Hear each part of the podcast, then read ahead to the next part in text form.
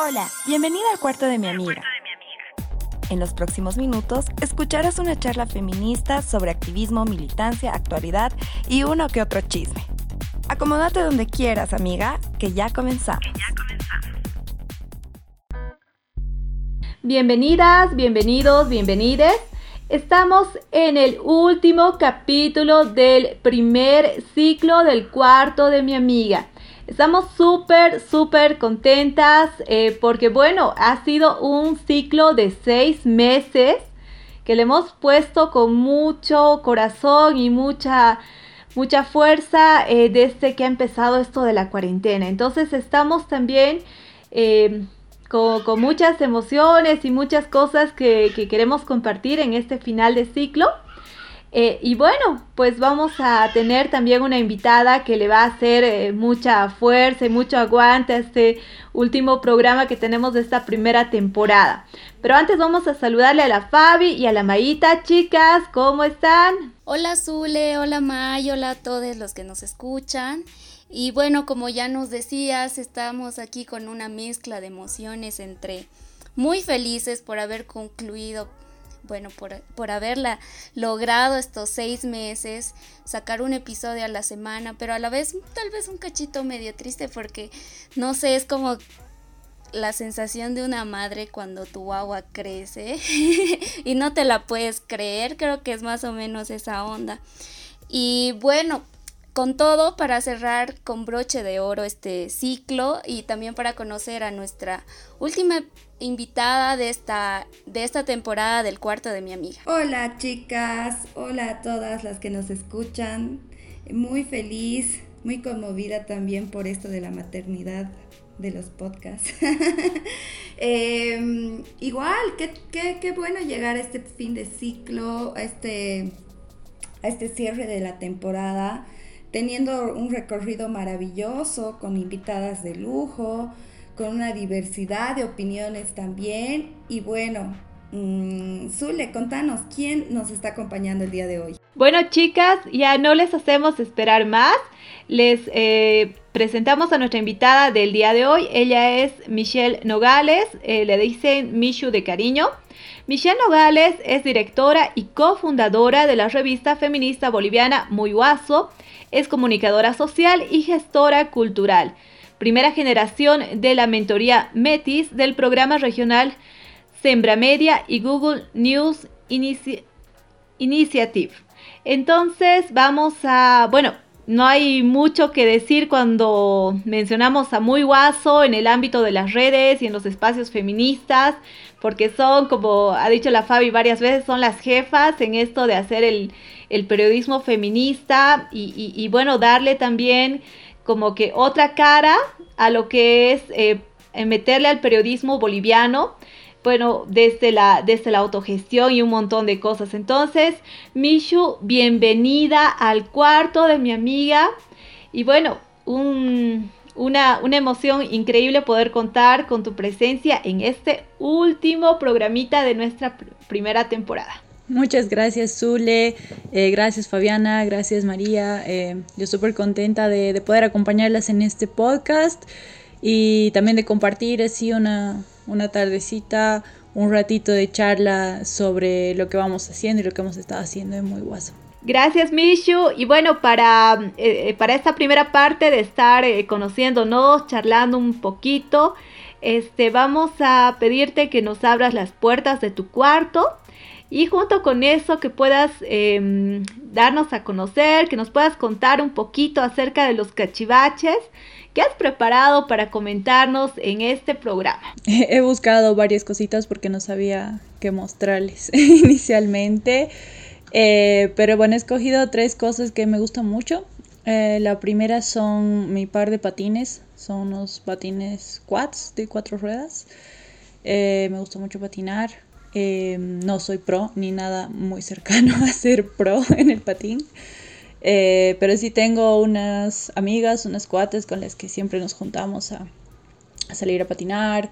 Eh, todas eh, chicas, igual con, la misma forma de pensar, de compartir respecto a, la vida en general, al patín, a la forma de, vernos como, como, un grupo de, de cuatas que, que, están comenzando como que a pensar en ciertas cosas, a pensar en ciertas rupturas, ¿no? Eh, nos damos ese tiempo igual para compartir, reflexionar, darle vuelta a las cosas y, y, sobre todo para acompañarnos entre nosotras, ¿no? Así que lo primero que he escogido es eso, es mi par de, de patines. Eh, que igual me han dado mucho, ¿no? Eh, desde la, la posibilidad de poder movilizarte, de compartir, eh, de distenderte también en, en, este tiempo de encierro, en fin, muchas cosas que van acorde a, deslizarse con los quads. Eh, la otra cosa que he escogido es un par de peluches que tengo. uno es un Mordecai, que es el personaje de un show más, un serie de dibujitos de Cartoon Network. Y un Bimo, que es igual otro personaje de otra serie de dibujitos eh, que se llama eh, Hora de Aventura. Estos los escogí porque me gustó muchísimo eh, las caricaturas, sobre todo estas dos, y también El maravilloso mundo de Combal.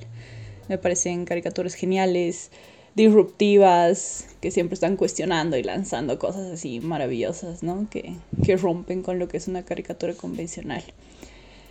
Y lo último que he escogido es un bolso que tengo para dibujar, porque me gusta mucho dibujar y pintar.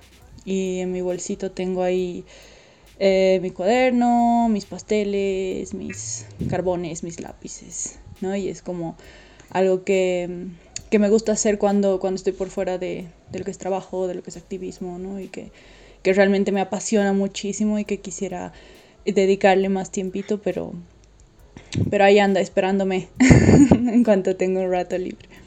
Qué buena ondita conocer estos detalles de la cofundadora de la revista Muy Guaso, de verdad es también un cacho como siento como acercarnos más hacia la persona que está detrás y es maravilloso conocerte de esta forma, tal vez también identificarnos, ¿no? Algunas de las cuatas que escuchan el pod seguro también les resuena estos títulos que nos cuentas de los dibujitos animados y también qué lindo saber que patinas, pintas y, no sé, ya queremos esperar también eh, ver cositas tuyas si es que se puede en alguna ocasión. Claro que nos sí. emociona la idea. claro, sí, algún rato con gusto les comparto.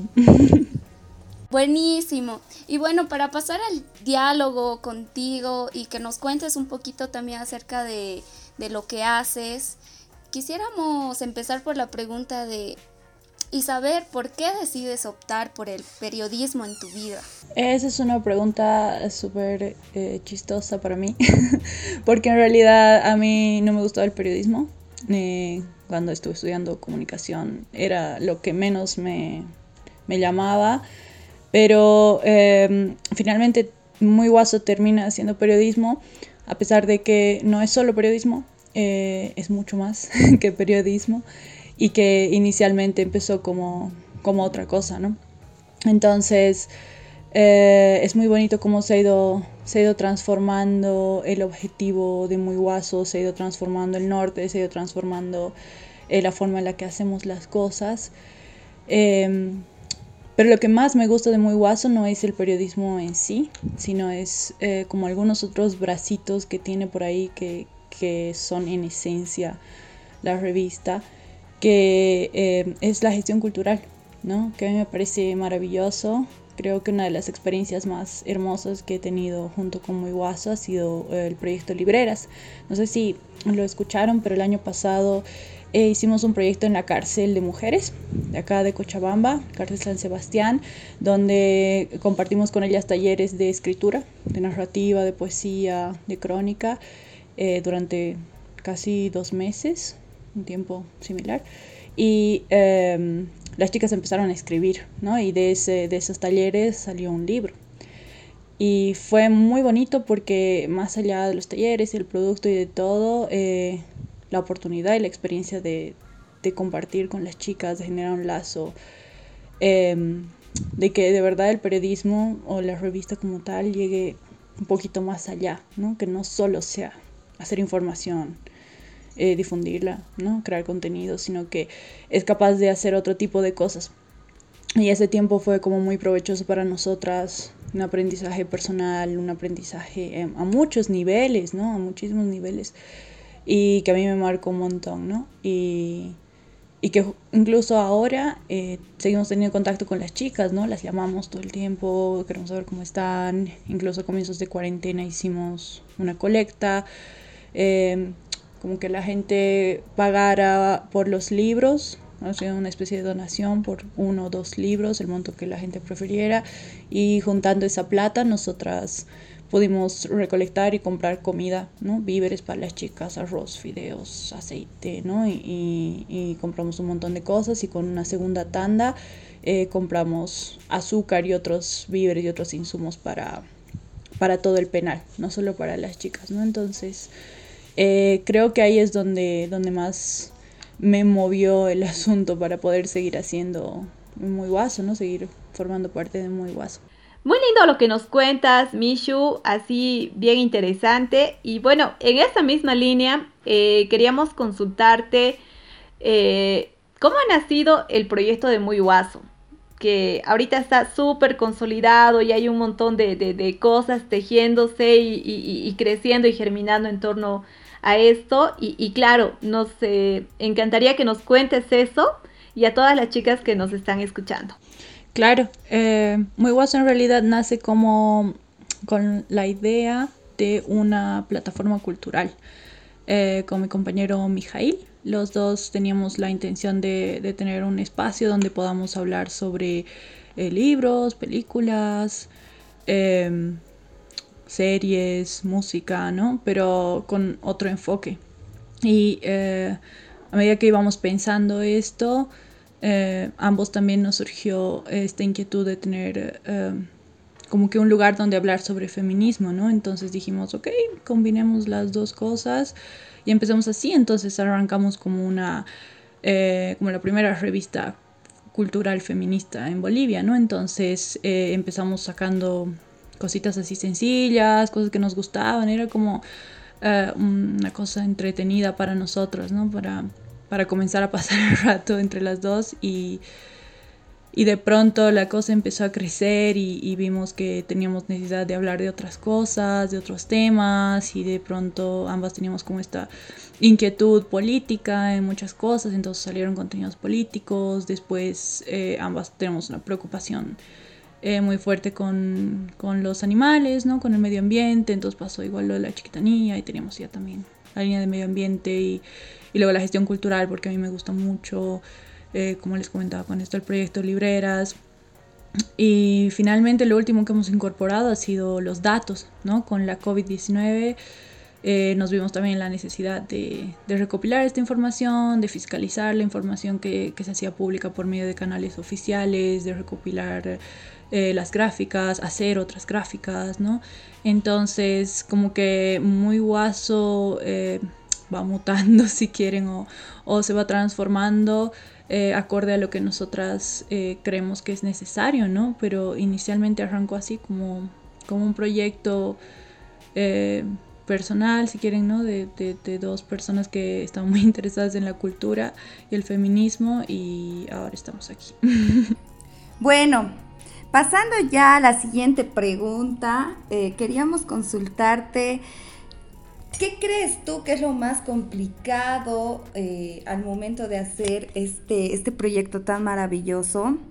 Eh, que además es independiente, como nos vas, nos vas contando, pero ¿cómo hacen para que algo independiente, un proyecto que está además siendo una alternativa para el periodismo en Bolivia, eh, salga, salga a flote? bueno, tiene muchas cosas complicadas. Em, nosotras creemos mucho en reconocer el trabajo ¿no? de las demás, de, de todos los que eh, estén poniendo su fuerza, su tiempo. Y eh, eso nos obliga a pensar en, en, reconocer el trabajo de forma económica, ¿no? porque finalmente estás invirtiendo tu tiempo, estás invirtiendo tus conocimientos, estás eh, poniendo de tu parte, ¿no? de tu intelecto, de tu fuerza física, igual de muchas formas. Entonces, lo más complicado para nosotras es eh, la sostenibilidad, la sostenibilidad económica, ¿no? Hay que ver formas de, sostener el medio, de poder pagar a quienes ponen el cuerpo en Muy Guaso para que Muy Guaso sea lo que es. Y claro, esto se cruza directamente con el hecho de que nosotras, como ya lo mencionabas, somos independientes, ¿no? Independientes en el sentido de que no trabajamos con ningún fondo gubernamental, no trabajamos con publicidad de, del gobierno, no trabajamos con publicidad de empresas privadas. Entonces tenemos que ir viendo constantemente de qué formas vamos a, a sustentarlo, ¿no? Porque si bien eh, Muy Guaso era un proyecto así que ambas nos gustaba hacer, ahora eh, en nuestro tiempo extra, si quieren, del trabajo formal que teníamos, ahora es nuestro trabajo principal, ¿no? Entonces le dedicamos todo el tiempo eh, y eso implica que, que, de alguna forma tenemos que hacer que ande, ¿no? Entonces lo más difícil es, es hacerlo autosostenible, ¿no? Hay que buscar maneras todo el tiempo, ser creativas, eh, explorar formas en las que se pueda sostener el proyecto. Y lo otro, otro factor que nos, que nos dificulta, eh, que nos dificulta varias cosas, es eh, el lograr que, que ese trabajo sea reconocido, ¿no? Como que mucha gente piensa, ah, es postear cositas en Instagram, ¿no? o poner memes, no sé, en Facebook, o poner lo que te pasó, lo que piensas y ya, digamos, ¿no? Pero no, es, es un trabajo que requiere de verdad mucho tiempo, eh, que requiere pensar, que requiere estudiar, que requiere experimentar. Entonces, em, nos, nos, cuesta mucho que, que, la gente pueda valorar este trabajo también, ¿no? Ya sean con otros colegas, otros medios, eh, no sé, personas que lo consuman o personas que, que requieran algo de muy guaso, ¿no? Entonces, eh, esas son las dos, dos, dificultades más grandes que se nos han presentado, ¿no?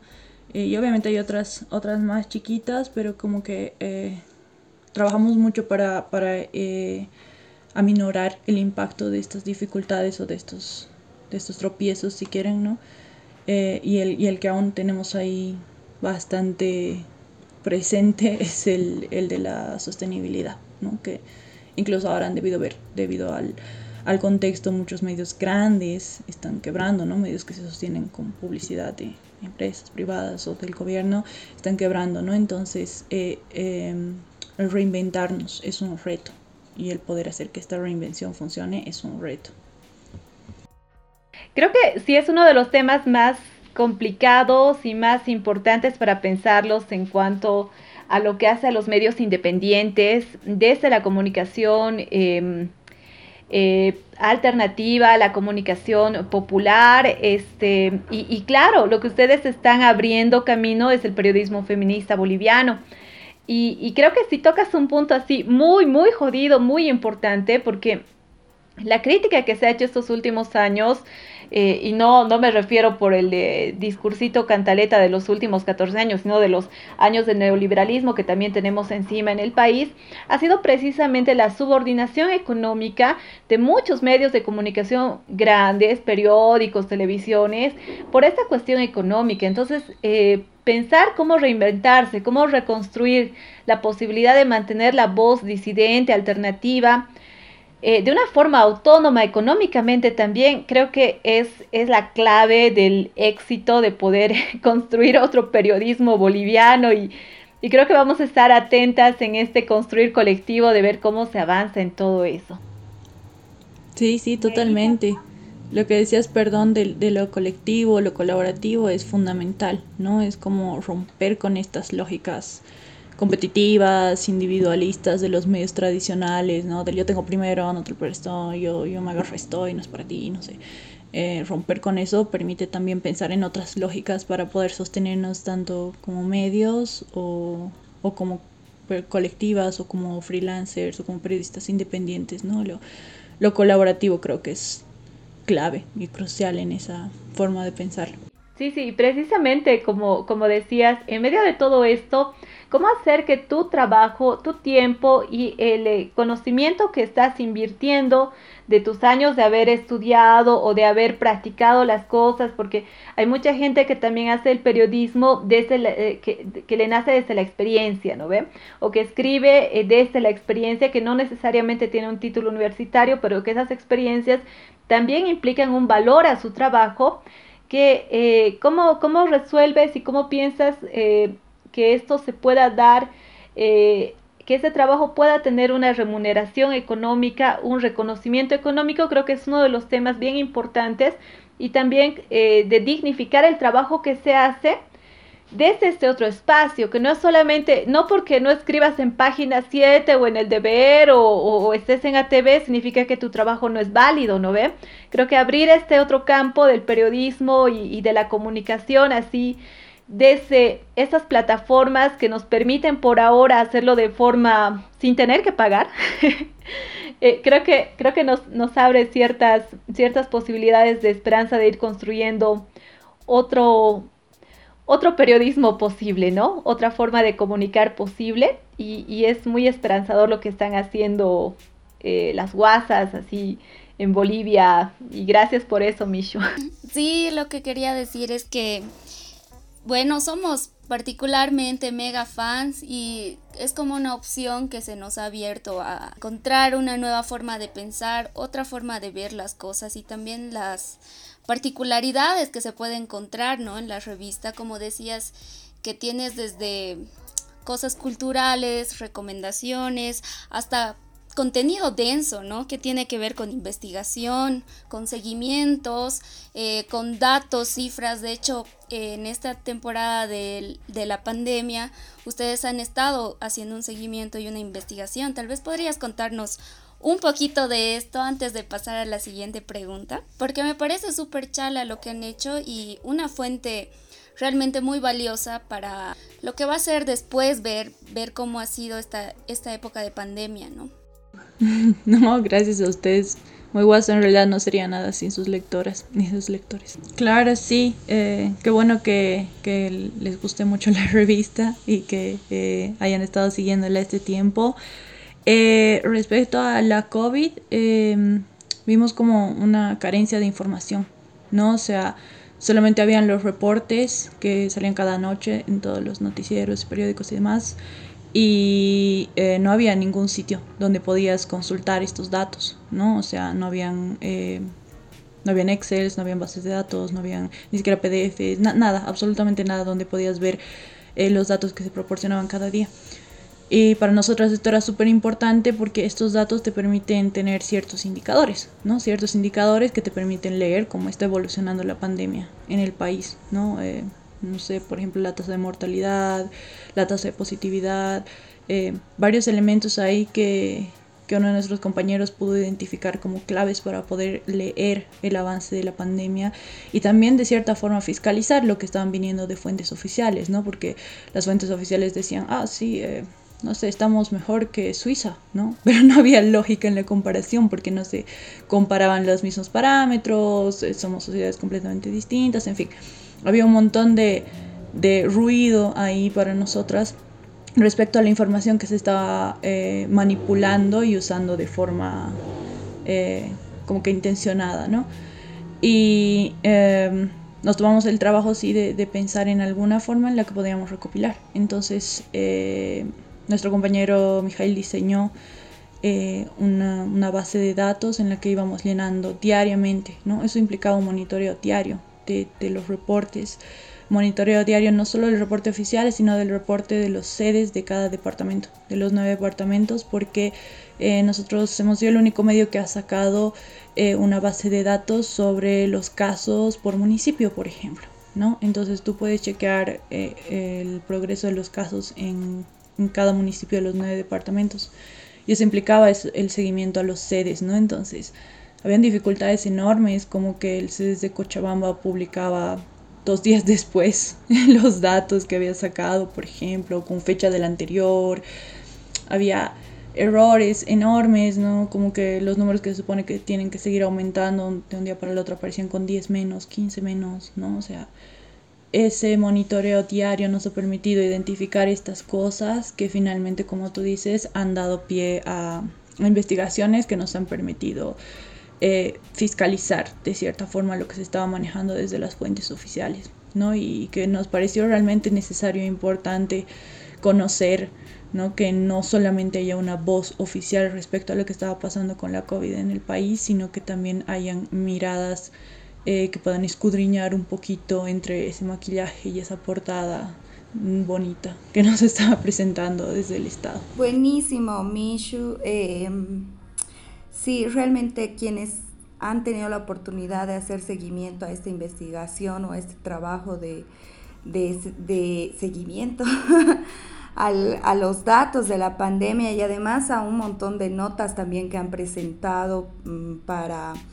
para esclarecer algunos puntos, como la nota esta del, del de Bolivia TV, eh, que ha, sido para mí una, una, nota que nadie la había presentado, ¿no? Y ha sido bien importante conocerla, conocer ese lado que no nos querían mostrar los medios de comunicación, lo que estaba ocurriendo. Y bueno, continuando con estas preguntas, eh, Mishu, Dime, eh, ¿qué significa hacer periodismo feminista en Bolivia? ¿Qué significa este trabajo que están haciendo ustedes desde el feminismo? Bueno, yo pienso que, que quizás eh, estamos un poquito temprano para hablar de periodismo feminista.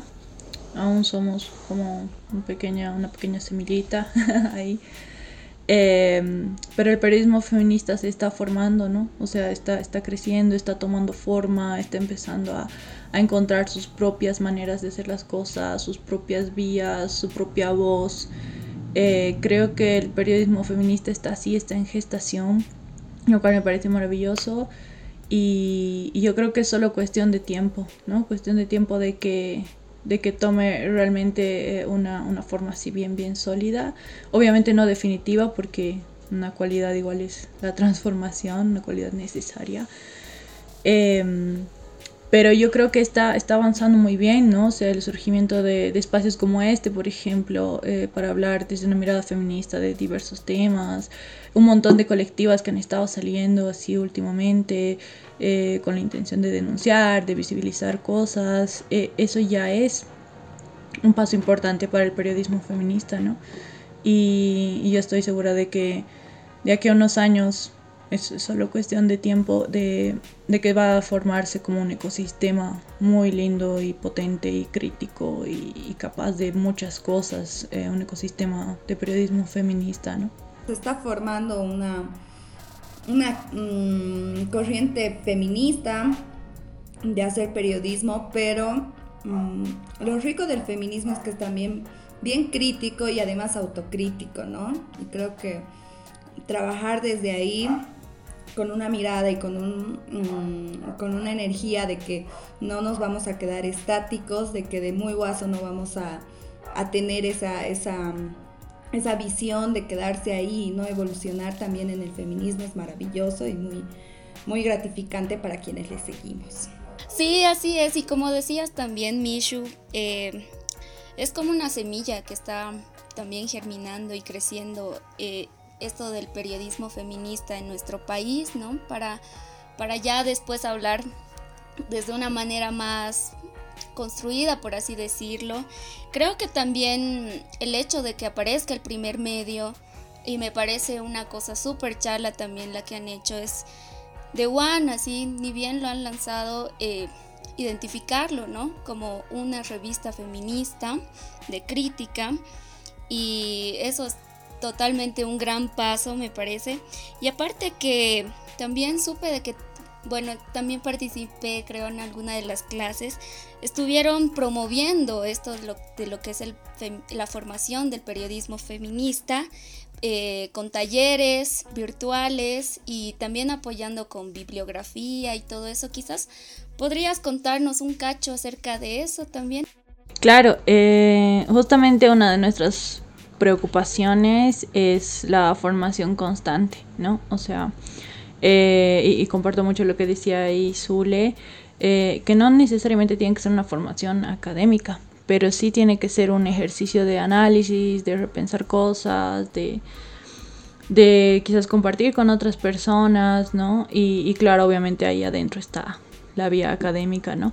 Eh, pero consideramos muy importante formarnos porque, porque así logramos tener más capacidades, más herramientas para poder hacerle frente a esto que estamos combatiendo desde muchos flancos, ¿no? Eh, esta mirada patriarcal, el machismo, ¿no? y, una infinidad del fascismo, una infinidad de cosas. Eh, entonces creíamos igual que, que, muchas veces el feminismo en Bolivia, los espacios feministas son muy elitistas o han sido muy elitistas, ¿no? Y, y solamente eran como que un grupo de cinco cuatas y si no eras así feminista así a morir, no podías entrar al grupo, no te compartían lecturas o no te querían conversar sobre a quién podías consultar, ¿no? Y, y eso personalmente es algo que, que me incomoda muchísimo y me incomoda muchísimo el feminismo académico elitista también, ¿no? Entonces, em, desde ahí conversando con las compas dijimos, encontramos una forma de, democratizar, aunque esa palabra es un poco fea, pero democratizar y, y llevar, eh, traer, ofrecer, dejar mm, las cosas que nosotros también sabemos y que creemos que a alguien más le puede interesar, le puede gustar, le puede servir, ¿no? Entonces ahí nació eh, lo que llamamos el Club Subversiva Cachascán, que era como junte, si estuviste ahí Fabi, eh, seguramente como que podrás compartirnos igual lo que sentiste, pero un junte de, de las chicas que quisieran que siguieran a Muy Guaso, eh, un junte de un par de horas en el que tomábamos alguna lectura y como que la repasábamos y tratábamos como de entenderla y, de aplicarla eh, a nuestro entorno, ¿no? Porque también hay, hay esa falencia de que muchas veces nos quedamos en lo teórico, en, en esa nube abstracta de cosas y no podemos aterrizarlo a algo concreto, a nuestra realidad concreta. Entonces, a partir de ahí igual eh, surge esta necesidad de compartir y también de escuchar, ¿no? Porque, porque a veces nos embalamos entre, entre las que somos cuatas o con las personas con las que tenemos contacto y no escuchamos lo que otras personas de otros entornos, de otras edades, otros intereses nos pueden ofrecer respecto a su propia experiencia eh, dentro del feminismo, ¿no? Porque no necesariamente hay un tipo de feminismo, sino muchos feminismos que, que son enriquecedores, ¿no? O sea, todos nos enriquecemos entre sí. Entonces, eso nos parece muy importante, ¿no? Poder escuchar las distintas posturas. Y en el Club Subversiva Cachascán eso fue maravilloso porque había, no sé, había una chica boliviana que estaba en Francia, que su realidad era completamente distinta de otra señora que venía, igual que fue una sesión y decía como que ella estaba muy molesta con las feministas porque no la aceptaban si no tenía su pañuelo verde, por ejemplo, ¿no? La hacían a un lado a ella. Y, y habían otras compas que, que, no sé, pues estaban estudiando igual en una universidad eh, en Europa, pero otras compas que, que simplemente eran estudiantes de colegio, que están en el último año, que están en el primer año de la U, o, o gente así de a pie. Y eso era, era grandioso, ¿no? Tener la oportunidad de ver y de escuchar estas otras realidades, y estas otras eh, experiencias nos servían muchísimo, ¿no? De las que eran madres, las no madres, las que querían tener hijos, las que no, las que habían abortado. Es así como súper nutritivo. Genial, Michu. Creo que esos espacios que se van generando desde la solidaridad, desde la posibilidad de conectar y crear estos lazos, estas redes, eh, son una, vivencia particularmente gratificante de los feminismos y, esto de poder eh, conectarnos eh, dentro de todas estas diferencias creo que es la riqueza y lo que hace diferente al feminismo de, otras eh, posiciones políticas o pensamientos o, o, como quieran verlo que eran como que muy excluyentes, ¿no? Entonces creo que sí es, es bien rico saber que ustedes están ayudando a, amplificar desde la revista Muy Guaso también estas experiencias y abrir esos espacios de formación. Y bueno, también eh, como el feminismo es un, es un espacio de, es como nuestra barricada, ¿no? Desde donde podemos eh, tal vez eh, defendernos y, y, poder em, contenernos también entre nosotras y, saber que es un espacio al que sí podemos remitirnos con mucha confianza y todo. Creo que es, em, es, es, muy interesante lo que podrías comentarnos o decirnos desde esta, desde esta posición de hacer el periodismo feminista, desde este estar abriendo este camino en Bolivia. Eh, ¿Cómo ves el, esto de lo que es el hacer periodismo tradicional en nuestro país? ¿Qué críticas podrías hacerle a, este monstruo que está instalado desde hace montón de años, eh, bueno, en estas instituciones, digamos que oficialmente han ostentado la voz pública del país? Eh, bueno, son un montón, pero creo que la principal crítica es que los medios tradicionales hacen de la información un negocio, ¿no? Y que eso limita igual el tipo de contenidos que, ofrecen desde los medios tradicionales, ¿no? Eh, por otro lado, igual está la falta de profundidad, el, el, no investigar en muchas cosas, ¿no? Como que los medios oficiales, no los medios oficiales, perdón, los canales oficiales dicen, ah, no sé, sacan una afirmación cualquiera y los medios solo la notan y la sacan, no la corroboran, no la enfrentan con otras posturas, con otras fuentes.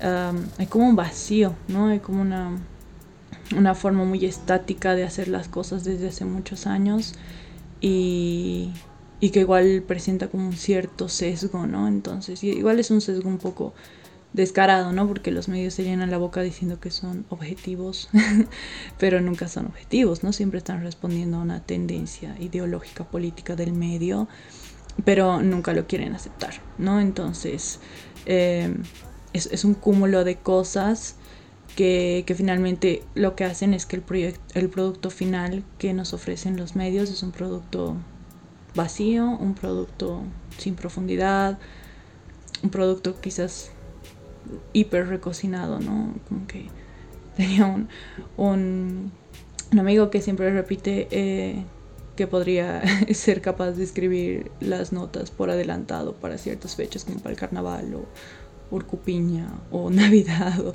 o, el Día de la Patria, ¿no? Porque siempre son lo mismo, ¿no? El carnaval es el derroche de color y fiesta, ¿no? El titular y, ya te sabes lo que va a venir, ¿no? No hay una innovación, no hay una unas ganas, un interés de, mejorar los contenidos, ¿no? Entonces, eh, nosotras queremos romper siempre con eso, con esa forma de hacer periodismo, ¿no? Y, estamos siempre buscando nuevas formas de hacerlo y de refrescar en esa mirada ya estancada. Y la mera logran, ¿no? Eh, ves la variedad de contenidos que tienen en, en, la revista y lo que van publicando periódicamente.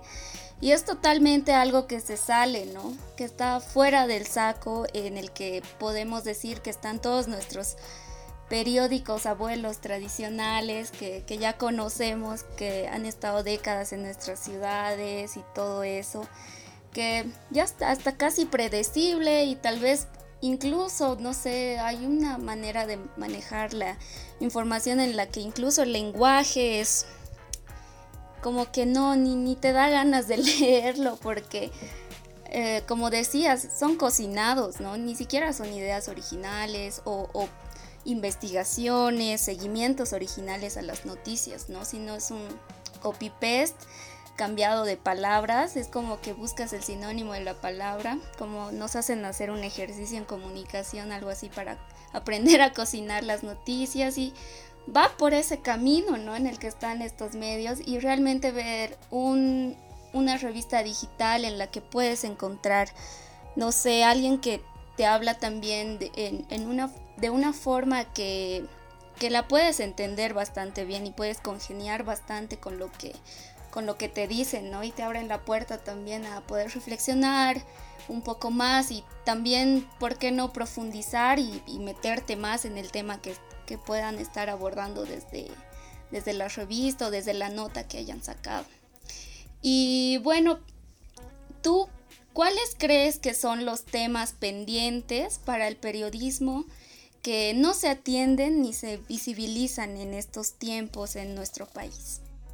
Eh, bueno, cuando vi esta pregunta dije, mm, difícil, porque, porque siento que, y esto es algo muy personal, siento que, que todos los temas ya se han abordado, ¿no? Pero quizás no se han abordado desde los distintos enfoques posibles, ¿no? Como que eh, quizás sí no sé, abordaron medio ambiente, digamos, todos abordan medio ambiente, pero no abordaron desde el enfoque de, del agronegocio, por ejemplo, o desde los verdaderos depredadores del medio ambiente, como eh, las, los olleros, las empresas de carne, no sé, de ganado. Eh, pero sí lo abordaron desde, em, no sé, no, no tires tu basura, no uses bombilla para tomar refresco, digo. O sea, siento que, que en algún punto se han llegado a, a copar todos los temas, pero lo que falta es, es desde dónde, desde qué punto se han hablado de esos temas, desde qué punto se los ha abordado, ¿no? Eh, muchos periódicos en el 8M lanzaban, oh, sí, gran marcha multitudinaria de mujeres, pero decían de mujeres y no decían nunca de feministas, no decían eh, de mujeres que estaban en contra de, de, el feminicidio, pero no decían de las mujeres que están en contra del fascismo, por ejemplo, ¿no? O en contra de otras formas de violencia, ¿no? Entonces, quizás creo que ahí, ahí es lo que falta, ¿no? Desde el periodismo es eh, empezar a escarbar entre los posibles enfoques desde los sitios donde no se ha visto una cosa. Las cosas están ahí y muchas veces van a ser las mismas, pero depende del lugar de donde las vemos, ¿no? Y que es importante ver desde distintos lugares. Me, me parece así genial que, que plantees este tema porque el el pensar a quién le dan la voz los medios, creo que es el temita así bien fundamental, porque mm, eh, está ahí el juego de poder que vemos desde donde se van a construir los discursos oficiales. Em, hace un montón de años eh, surgía, por ejemplo, una iniciativa así de, de varias gente, no necesariamente todos periodistas, pero que se salía la red Indimedia a nivel mundial que tenía un poco esa línea de darle la voz a la gente en las eh, movilizaciones, en las manifestaciones. Y creo que eh, un tanto esa es la escuela que, también ha dejado lo que ha sido la comunicación popular, eh, la, posibilidad de que desde los espacios de organizaciones, los sectores movilizados hace muchos años ya, puedan comunicar lo que se estaba viviendo, porque habían voces oficiales ya habían canales oficiales, el ministro, el capitán, el general, el presidente, que además eran voces masculinizadas, que eh, no tenían eh, posibilidad a que alguien las ponga en duda. Entonces, eh, espacios como el de ustedes, el de las guasas y, y, otros pequeños que van surgiendo, creo que nos dan esa esperanza de que vamos a tejer otra posibilidad de comunicación posible, valga la redundancia, que, nos pueda em, devolver la voz en los espacios que no los teníamos. Y creo que eso sí es muy importante. Y, bueno, creo que hasta aquí vamos eh, dándole este cierre a esta segunda parte para que ya podamos ingresar a charlarnos y pedirte algunos consejitos. Así es, querida Mishu, ahora vamos a pasar a este sector que nos, que nos alienta demasiado cuando hacemos los podcasts, porque queremos conocer cómo nos van a ayudar nuestras invitadas a eh, recorrer este camino que es bajar, ¿no? Eh, del podio al patriarcado. Sabemos que nos tiene en muchas partes, creo que el periodismo no es la excepción, el patriarcado está presente, el patriarcado eh, colonizador está presente en todos estos espacios, así que ahora eh, nos gustaría que nos ayudes dándonos unos consejitos que nosotros le decimos los consejitos malandros, porque queremos ser eh, queremos ser rebeldes al momento de eh, interpretar los consejos de nuestras invitadas. Entonces te vamos a pedir que nos compartas una película o una serie, algo de música, mm, no sé, una cantante, alguna canción en específico que quieras compartir con nosotros. Y finalmente, un consejo, ¿qué les dirías a las compas que nos están escuchando Mm, para que sigan en esta ruta, en este camino mm, que es eh, el de hacer caer al patriarcado. Genial, genial, yo me he emocionado mucho cuando me han pedido una película y una canción porque he descubierto que, me gusta mucho hablar de, esas cosas. Por eso igual tenemos el sector de las recomendaciones WhatsApp, que la debió ver recién, que bueno, igual vamos a estar sacando cada dos semanas eh, películas, libros y música. Así que eh, estaba emocionada. Em, he visto recién una película genial que se llama Possessor. Es una película de Brandon Cronenberg, que es hijo de David Cronenberg, el que ha hecho eh, La Mosca y, Crash. Em, es una película grandiosa, así que de mucho tiempo me tuvo así como ah, al borde de, de la silla, así súper tensión, ¿no? Dije, me voy a soñar al terminar de ver esta película. Pero más bien, ¿no? Es una película eh, sobre mm, una especie de agente, eh, una, una, mujer que se llama Voss, que em, trabaja en una compañía que se encarga de asesinar a otras personas, pero eh, es el método por el cual asesina al innovador, porque a través de un implante cerebral la persona como que la gente logra tomar el cuerpo de, una persona cercana a la víctima y, toma posesión de su cuerpo y de su mente, ¿no? Entonces, la tensión de la película está cuando eh, este cuerpo que está tomando voz eh, la desafía mentalmente, ¿no? Entonces como que intenta destruirla y ella como que medio queda atrapada con otra mente en el cuerpo de este tipo, ¿no? Es grandiosa, es grandiosa. Si pueden, búsquela. Se ha estrenado en enero de este año en el Sundance, Sundance Film Festival. Así que está, está brutal. Encuentran, yo creo, para descargar. Em, y otra película que les quería recomendar es Mandy, de Panos, Panos Cosmatos, donde actúa Nicolas Cage. Igual grandiosa película del 2018. Eh, una gran, gran actuación de Nicolas Cage, como nunca. y, es una película súper genial porque igual em, trata sobre una, pareja que vive en el campo y, y uno de estos días la, chica se encuentra con una especie de secta de gente hiperviolenta, adicta al LSD que la secuestran, ¿no? Y, y bueno, la historia va en relación a, a ella en ese encuentro y Nicolas Cage tratando de encontrarla. Pero es grandiosa, la recomiendo. Quizás mi reseña no es muy buena, pero grandiosa. Después en música, eh, Juana Molina, creo que es mi recomendación. Es, es una genia, tremenda, tremenda, te hace estremecer. Recomendaría el disco Halo o la canción Sin Guía, que son no, son tremendas. Yo siento que Juana Molina es una, una bruja. y, sí, y siempre retorno a ella, ¿no? Es, es muy poderosa en su forma de hacer música. Si te pierdes no océanos de música. Y eh, finalmente mi consejo quizás, eh, tal vez no va a ser tan rebelde como lo esperaban, pero termina rebelde en el fondo, porque eh, lo que aconsejaría es esto de la autoformación, ¿no? Estar formándonos siempre, siempre, todo el tiempo. No importa dónde, no necesitas hacer un espacio académico, no necesitas tener un título o hacerlo en la U o lo que sea, ¿no? Sino ya sea leyendo, ya sea compartiendo con otras personas, ya sea haciendo cosas, eh, poniéndolas en práctica, ¿no? Creo que la autoformación es clave para cualquier cosa y siempre nos va a dar todas las herramientas que necesitemos eh, para poder luchar contra el patriarcado en nuestro caso, ¿no? O sea, como feministas creo que es, que es algo que tenemos que hacer todo el tiempo, ¿no? Con que no hay igual un tiempo para formarse, no es que termina cuando te gradúas o cuando llegas a los 25, 30, no sé, ¿no? Sino que tiene que ser una cosa constante. Y eh, quizás otra cosa que, recomendaría igual es eh, tratar de acercarnos con el feminismo a la gente de a pie, a la gente que está en nuestros alrededores, que tal vez no pertenece a nuestros círculos ni culturales, ni sociales, ni nada. Creo que eso es una cosa súper importante, ¿no?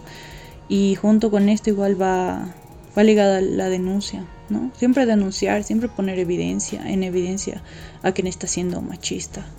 Eh, o a quien está siendo abusivo o fascista, ¿no? No importa si es tu cuate, tu hermano, tu primo, tu papá, ¿no? Es necesario como que hacerlo notar, ponerlo en evidencia y denunciar. Hace poco tuvimos como que un pequeño conflicto ahí muy guaso con una nota, con un grupo de, de chicas que nosotras, por lo que ellas nos habían contado, habíamos puesto que eran feministas pero como una parte del grupo de esas chicas dijeron, no, no somos feministas, no, no nos van a decir así, no sé qué, y otro grupo decía, pero sí, nos acosaban los chicos y no sé qué, no. Entonces ahí hubo una, una disputa interna, pero una buena parte de ese grupo sentía que ser llamadas feministas era una especie de insulto, ¿no? O era denigrante, o era...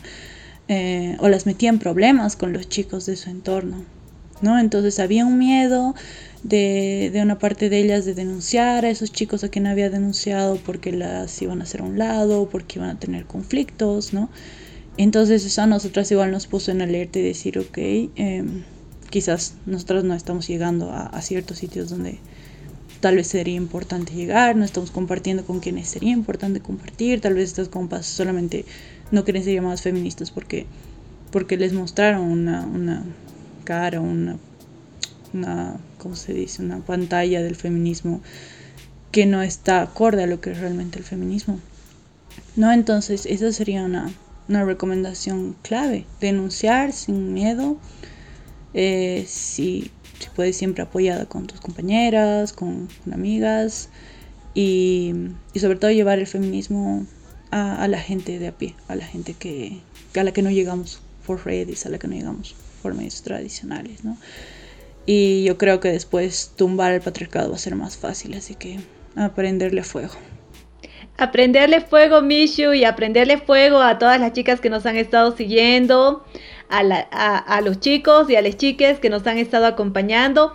Mishu, ya vamos eh, cerrando este, esta charlita, que bueno, es la última de este ciclo. Te dejamos eh, la, la voz para que también puedas despedirte. Gracias, Zule. Eh, muchas gracias a las tres. He disfrutado mucho poder conversar con ustedes, hablar de estas cositas que vamos haciendo muy guaso, eh, que también me gustan personalmente, de todo, un poquito de todo. Y nada, súper contenta igual de que estén activando este espacio eh, allá en Sucre. Me parece genial, me parece buenísimo que, que vayamos surgiendo con estas iniciativas feministas como pequeñas plantitas, honguitos por todo el país y que se siga esparciendo y, y nada, gracias de verdad, súper contentas y, y, adelante, a meterle. Gracias Micho por todos los consejos, por habernos compartido esta rica charla, de verdad estábamos también ansiosas de presentarte, de conocerte primero y presentarte también a las, a las cuatas, a las compas que nos vayan a escuchar para que también tengan, tengamos idea de, de lo que está sucediendo, de, de, toda la movida también que están armando mediante la revista y que se animen, se animen también a, a leer y hacerle el seguimiento como nosotras. Sí, muchísimas gracias Mishu, muchísimas gracias a todas las que han llegado hasta este punto.